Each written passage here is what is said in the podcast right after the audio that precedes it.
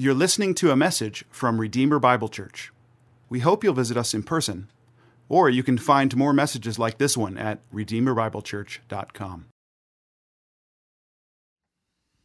Today's scripture is Acts 21 17 through 26.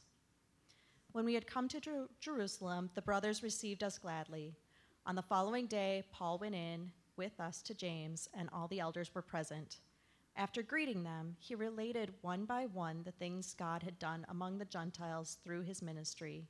And when they heard it, they glorified God, and they said to him, You see, brother, how many thousands there are among the Jews of those who have believed. They are all zealous for the law, and they have been told about you that you teach all the Jews who are among the Gentiles to forsake Moses, telling them not to circumcise their children or walk according to our customs. What then can be done? They will certainly hear that you have come. Do therefore what we tell you. We have four men who are under a vow. Take these men and purify yourself along with them and pay their expenses so that they may shave their heads. Thus all will know that there is nothing in what they have been told about you, but that you yourself also live in observance of the law. But as for the Gentiles who have believed, we have sent a letter with our judgment that they should abstain from what has been sacrificed to idols, and from blood, and what has been strangled, and from sexual immorality. Then Paul took the men, and the next day he purified himself along with them and went into the temple, giving notice when the days of purification would be fulfilled and the offering presented for each one of them. This is the word of the Lord. You may be seated.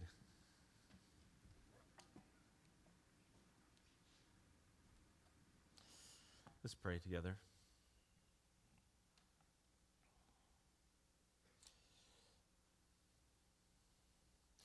Father, we are grateful to be here together this morning. We're grateful to be here uh, safely in this warm building.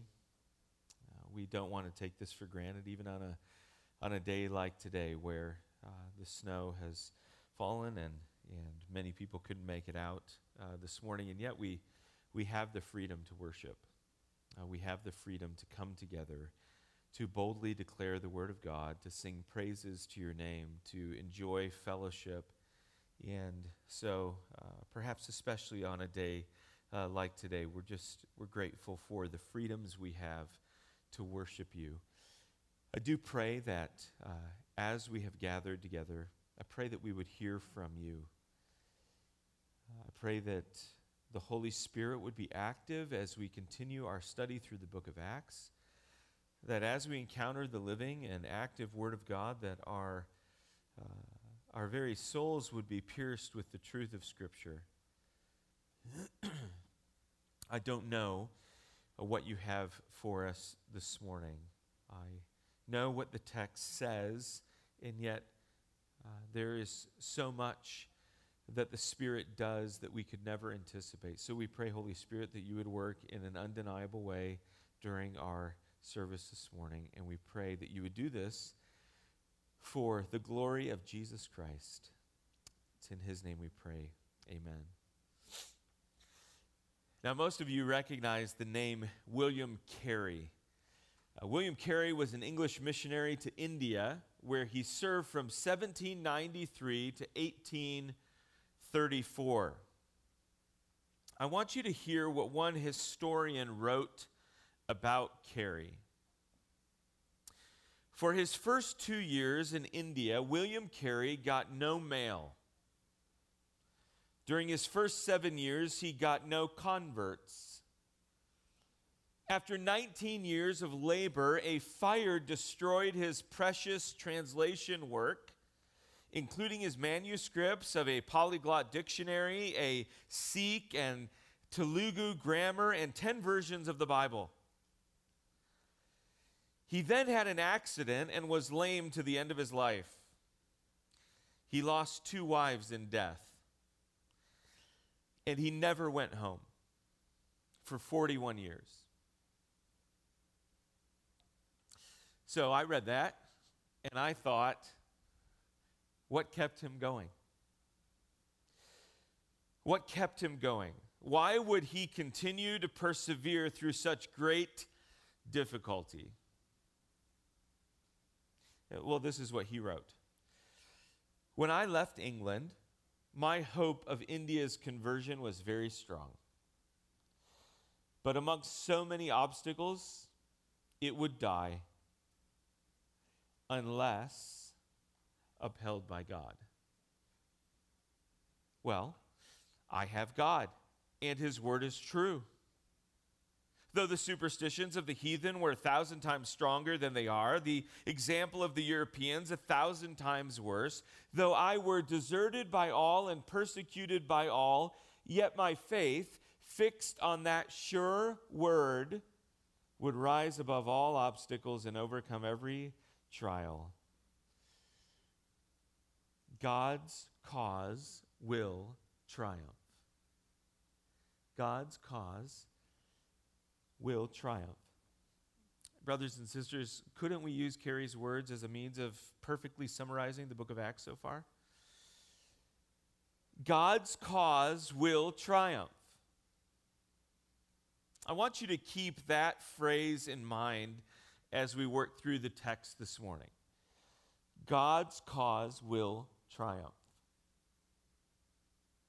Let me offer you three observations about mission and ministry this morning, all taken from our text, Acts 21 17. And we'll actually go through 36 uh, this morning, even though we, I ask that we only read through 26.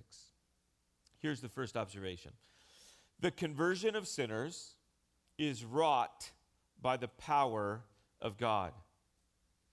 The conversion of sinners is wrought by the power of God. We've known for quite some time now that Paul's destination is Jerusalem, and, and finally, in our text this morning, he arrives. It, it's impossible for us to come to this point in the book of Acts without pausing to consider where this all started. I, I want, I want you to see the whole of this story related to us in Acts to remember how God has sovereignly spread his gospel. So, go back to Acts 1 and verse 8. Acts 1 and verse 8. You're familiar with the verse. But you will receive power when the Holy Spirit has come upon you. And you will be my witnesses in Jerusalem and in all Judea and Samaria and to the end of the earth. After that time, when the promise of the Holy Spirit was fulfilled, we have watched through Luke's inspired account as the gospel has spread.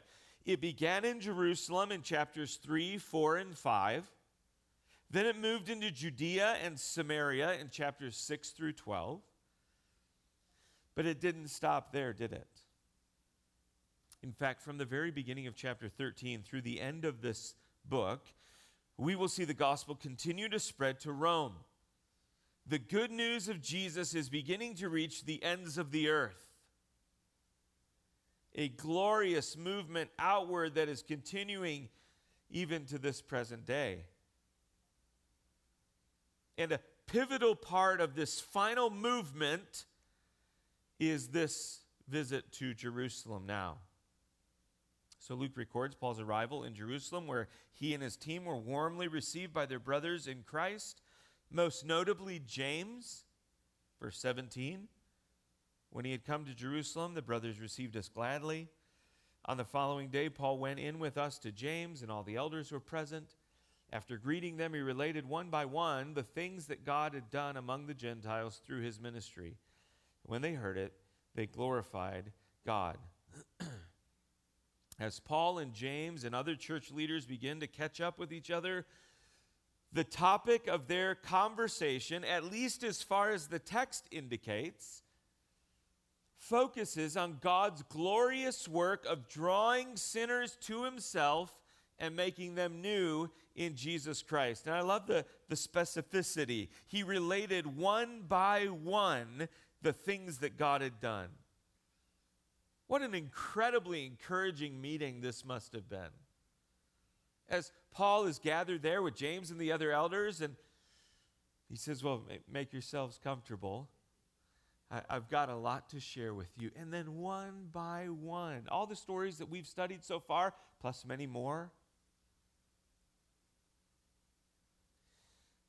Paul focuses on what God has been doing among the Gentiles. And then we'll see in a little bit how James affirms also what God has been doing among the Jews. Now, I want to point something out to you, something very important in the text. Many of you probably noticed this already, but look at verse 19 again. After greeting them, he related one by one the things that God had done among the Gentiles through his ministry. Paul related what God had done through his ministry. Brothers and sisters, anything of any eternal value that is ever accomplished in anyone's life will be because God did it. Now, to be clear, God uses people, ordinary, everyday people filled with the Holy Spirit gifted in various ways. God graciously uses people like you and me, but apart from Him, we can do nothing. In fact, Paul expounds on this very idea when he writes to the Corinthians in 1 Corinthians chapter 3 verses 5 through 7. What then is Apollos? What is Paul? servants through whom you believed as the Lord assigned to each. I planted, Apollos watered, but God gave the growth. So neither he who plants nor he who waters is anything, but only God who gives the growth. Paul and Apollos, like all believers, were simply servants of the living God. Again, we are all called and gifted by God to serve in different ways, but not one of us, not one of us can transform a sinner. Not one of us can make another person holy. We can plant and we can water, but only God can give growth. Brothers and sisters, this reality should be profoundly encouraging. It should be encouraging to students here as you try to share the gospel with your unbelieving friends. Just be faithful to plant, just be faithful to water. Only God can change your friend. Don't become frustrated or discouraged. This should be encouraging to parents and grandparents as you continue to pray for your unbelieving family members. This should be encouraging to every person here who has any desire to see people truly change. God will use you. God will use you. He will use your ministry as part of His sovereign and miraculous work of radically transforming sinners by His gospel.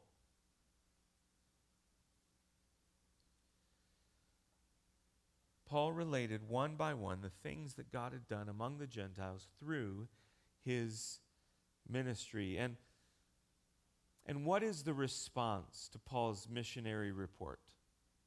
Look at verse 20. And when they heard it, they glorified God. They glorified God. Now, you might skip right over that and say, well, of course they glorified God. He had just told them these amazing stories about what God had done. But I, let me draw your attention to one thing they didn't glorify Paul. They didn't glorify Paul because it wasn't the work of Paul's hand. They were grateful for Paul, but they glorified God.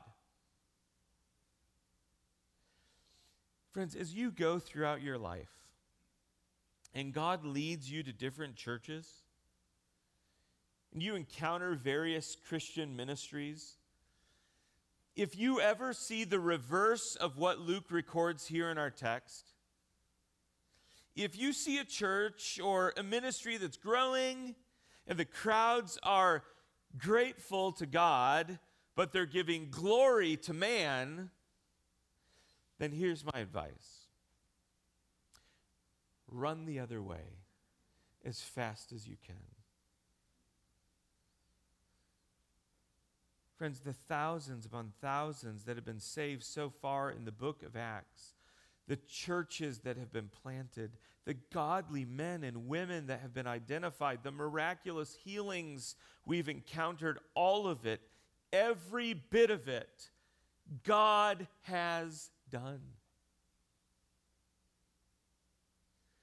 You know, the same is true here at Redeemer. No good thing that has ever happened in this church or in any person's life has ever been the result of the charisma or gifting of any man or woman. Now, this church is a testimony to the grace and goodness of God.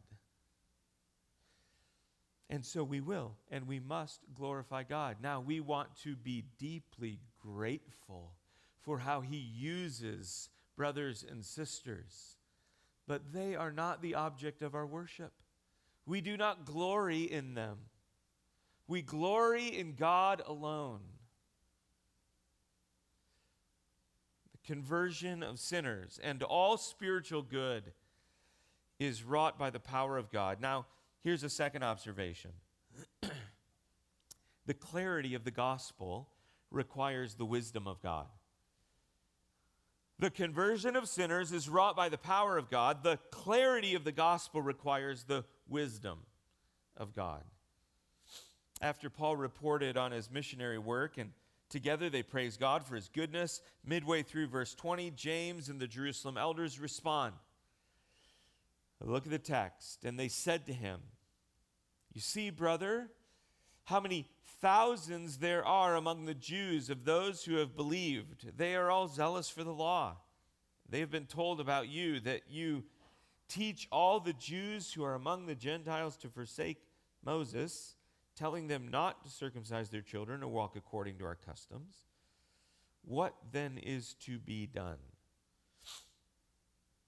As the church has grown and a diverse people has been gathered together by the power of God through the proclamation of his gospel, a problem has surfaced. Though it's not an entirely new problem, we've, we've seen this already. In fact, it will sound familiar to you if you've been with us through our study of Acts. As Paul has been traveling and primarily reaching Gentiles for Christ, many Jews have also come to faith in the Lord Jesus.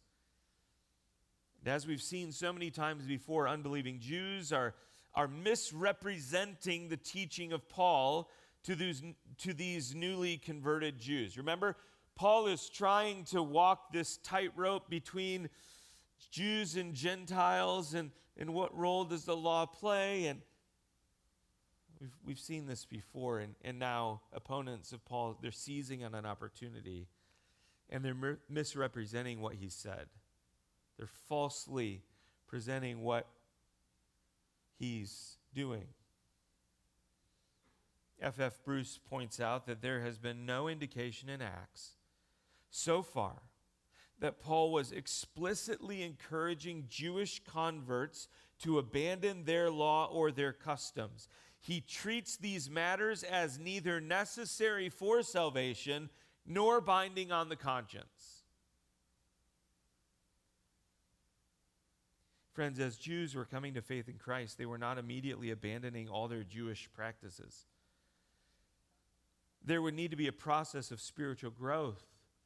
And as they matured, uh, they would understand more fully their identity and freedom in Christ. This tension is what the Jerusalem council wrestled with back in chapter 15. And it's what we find here again. Weird, isn't it, that they addressed a problem one time in the church and it didn't go away? It's similar to what Paul addresses in Romans 14, where he uses the terminology of weaker and stronger Christians. These kinds of challenges have always been part of the church, they always will be. Here's the simple reality of what was happening the gospel was making too much progress.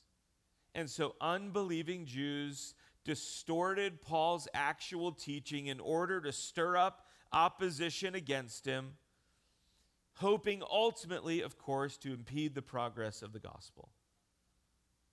That's what's happening. The church is growing. It's, it, it, it's experiencing growing pains. There are difficult circumstances that they have to try to navigate. Paul is doing the best he can. James and the Jerusalem elders have helped in this process. They've made, they've made certain decisions back at the council that gathered in chapter 15.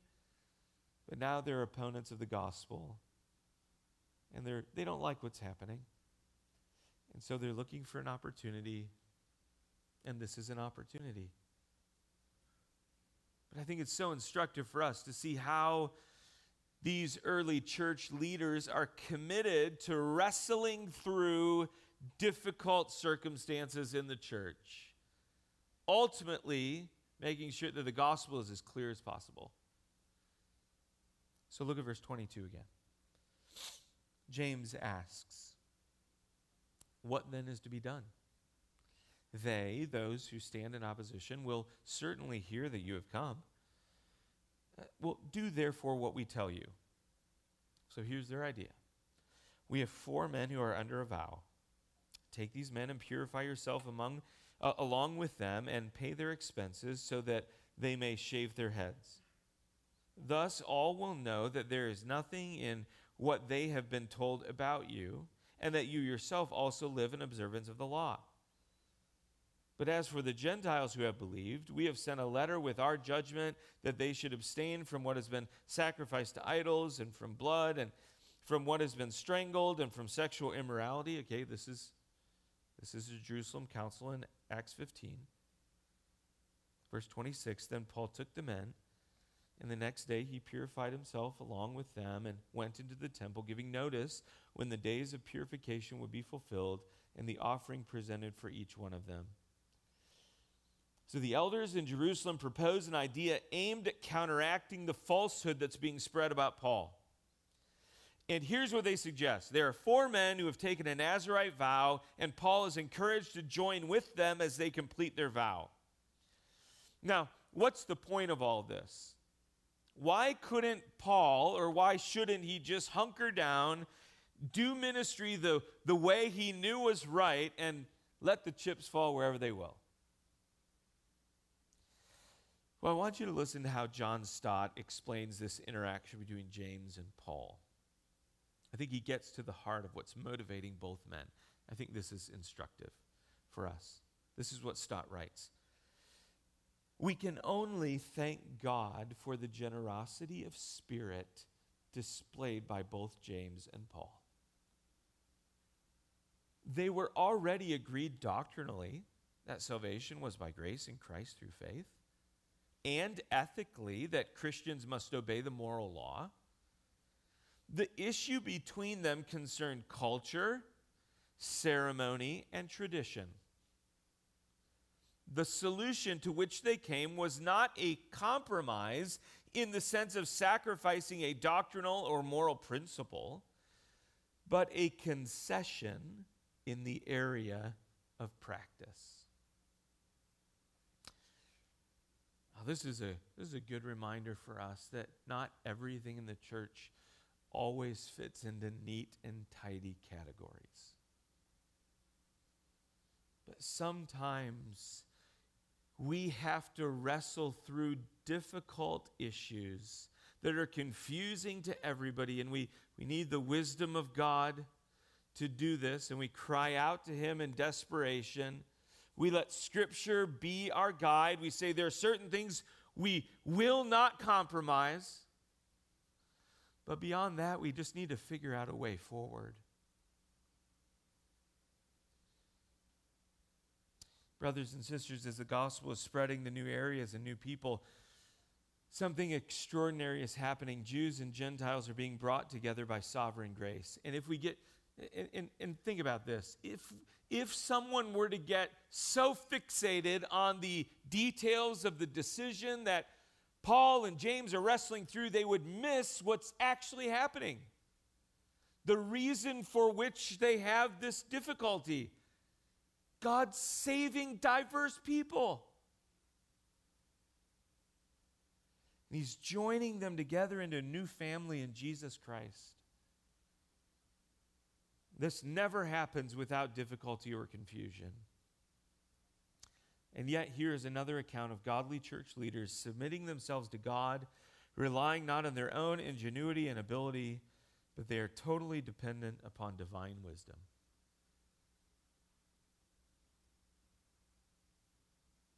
What a challenge this would have been to maintain gospel clarity while navigating increasing diversity. Friends, the challenge of cultivating unity in the midst of diversity will always bring the temptation to compromise some aspect of the gospel. But if the gospel is compromised, then the source of the unity is lost.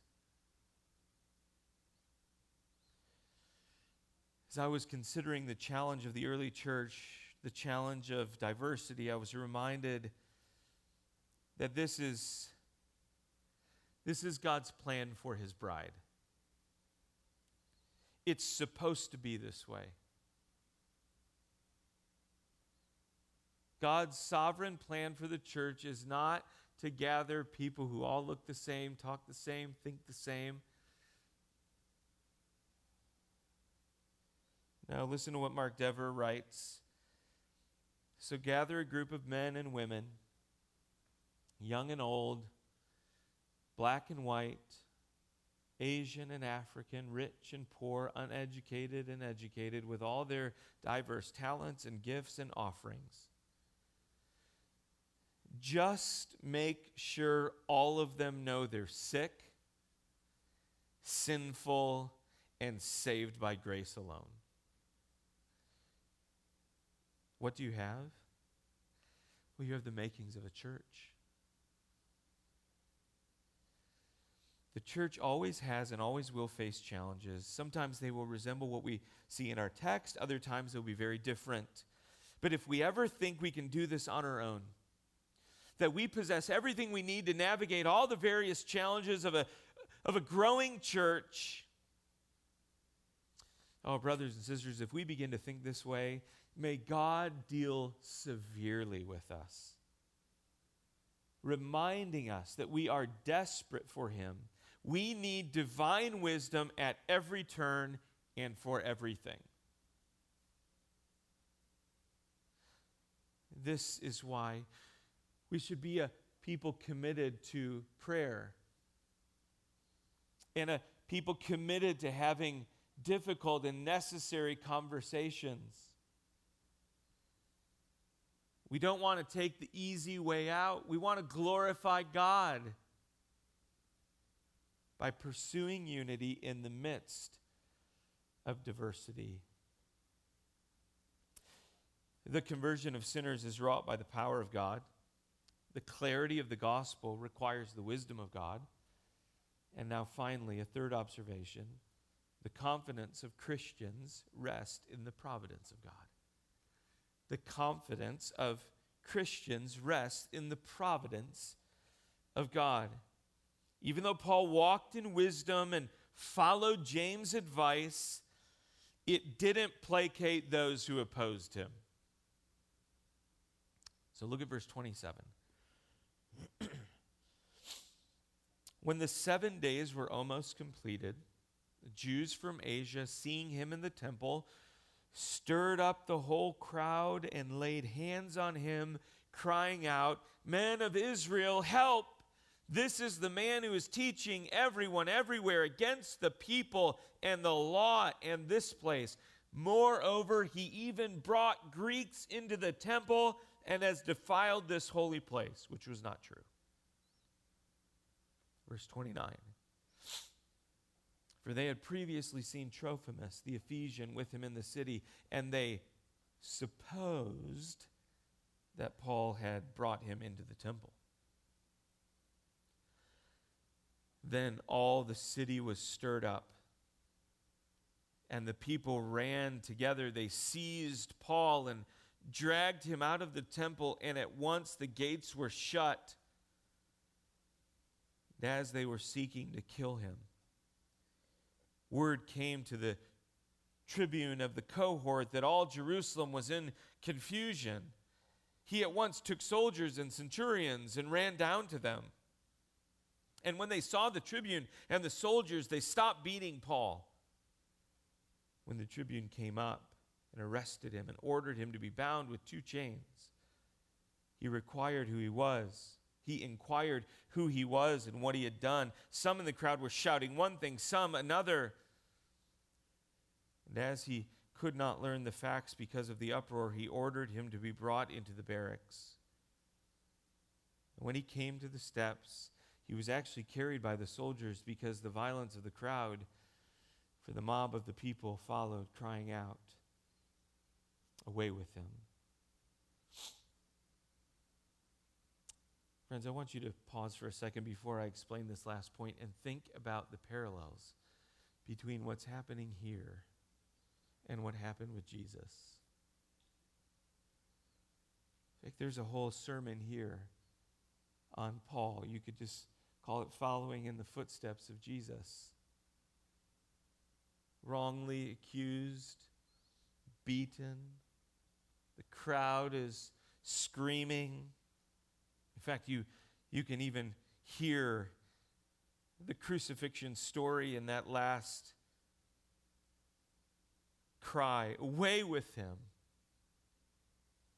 This is a, is a good reminder for us that to love Jesus and to embrace Christ as Lord and Savior is to follow in his way.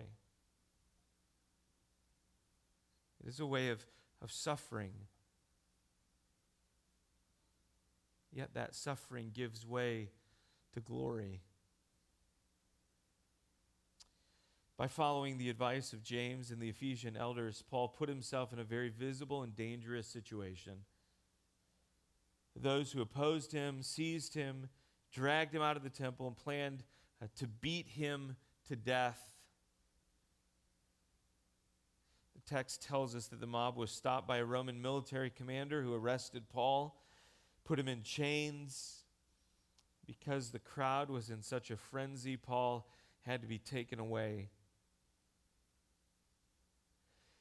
So, apart from what I've mentioned already, what strikes me about this account is the undeniable presence of divine providence.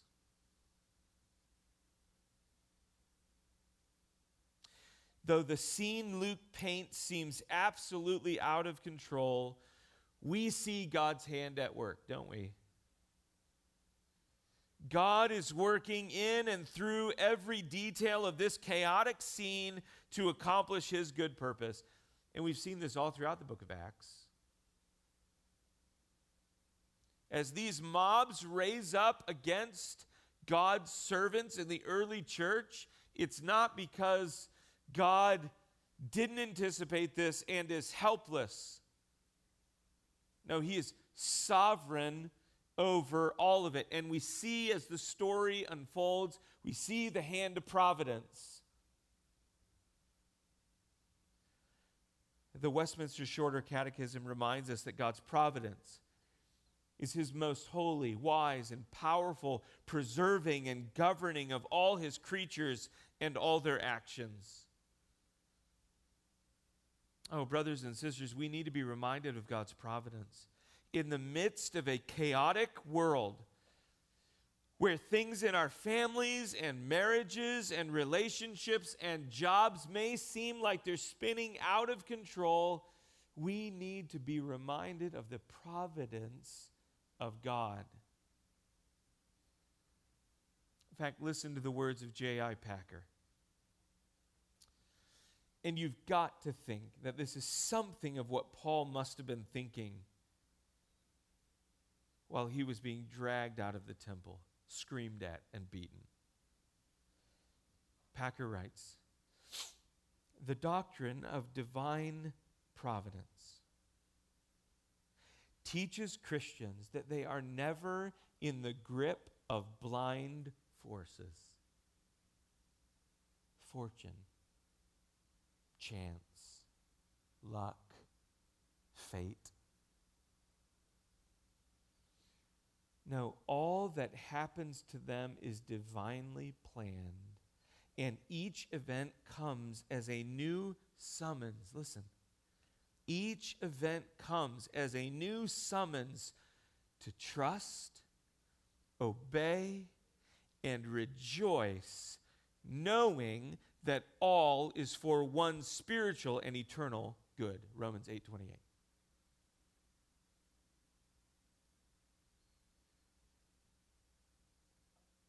Friend, this is what sustains believers and gives them hope even in the most difficult and discouraging of times. Whether it's the seemingly fruitless labors and deep personal suffering of William Carey, or the physical pain and anguish of the Apostle Paul, or whatever you're facing right now that causes you to ask why or how long or what's God doing in this?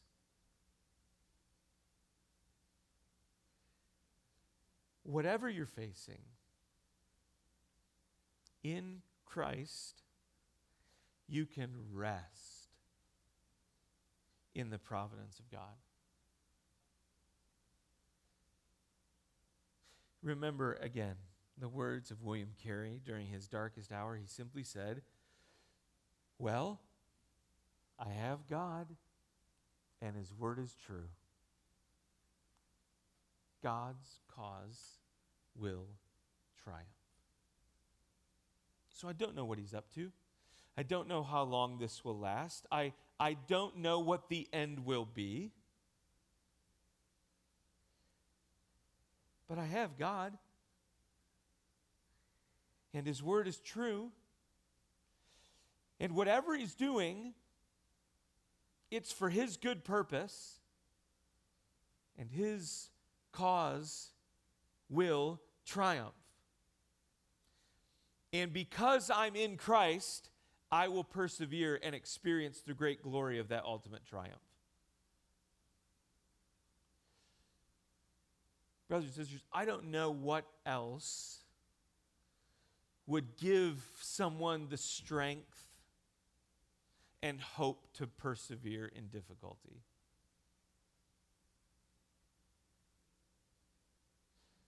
Than the glorious reality of God's providence. Let's pray.